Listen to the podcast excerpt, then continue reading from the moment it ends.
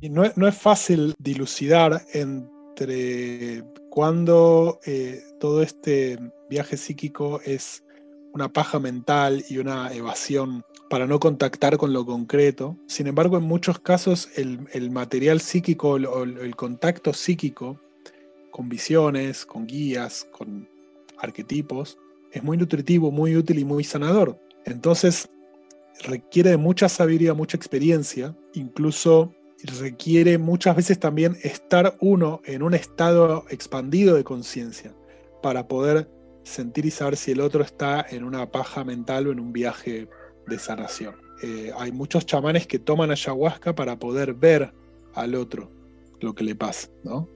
Eh, o en una ceremonia de ayahuasca en grupo, el chamán se da cuenta cuando la otra persona está en un pelotudeo al pedo, evadiéndose por los mundos de la distracción.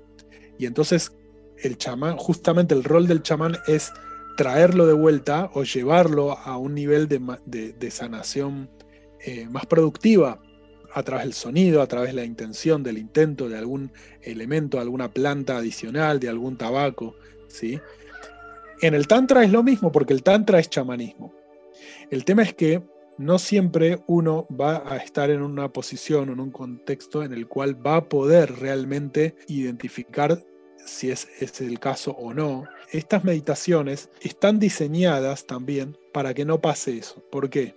Porque si bien hay momentos de donde se puede dar como para un viaje de ese estilo, fíjate que las etapas siempre tienen un componente de trabajo físico, de trabajo con la respiración, de, cosas concretas con tu cuerpo. Entonces, en el mismo método de meditación está incluido el dispositivo de seguridad para que la persona no sea una pajera psíquica. Los pajeros mentales, que les encanta divagar por las visualizaciones, irse por ahí, van a tener su momento de gloria porque va a haber eh, etapas o meditaciones donde lo van a poder hacer y se van a salir con la suya. Pero también va a haber un montón de meditaciones en las que van a, van a tener que hacer el trabajo. Y por otro lado, hay mucha gente que es muy concreta, muy práctica, muy terrenal, que gracias a, que existen, eh, están estas meditaciones que dan este, este contexto para el viaje cósmico, muchas veces estas personas van a tener su gran oportunidad de tener esa sensibilidad astral y recibir mensajes y sorprenderse.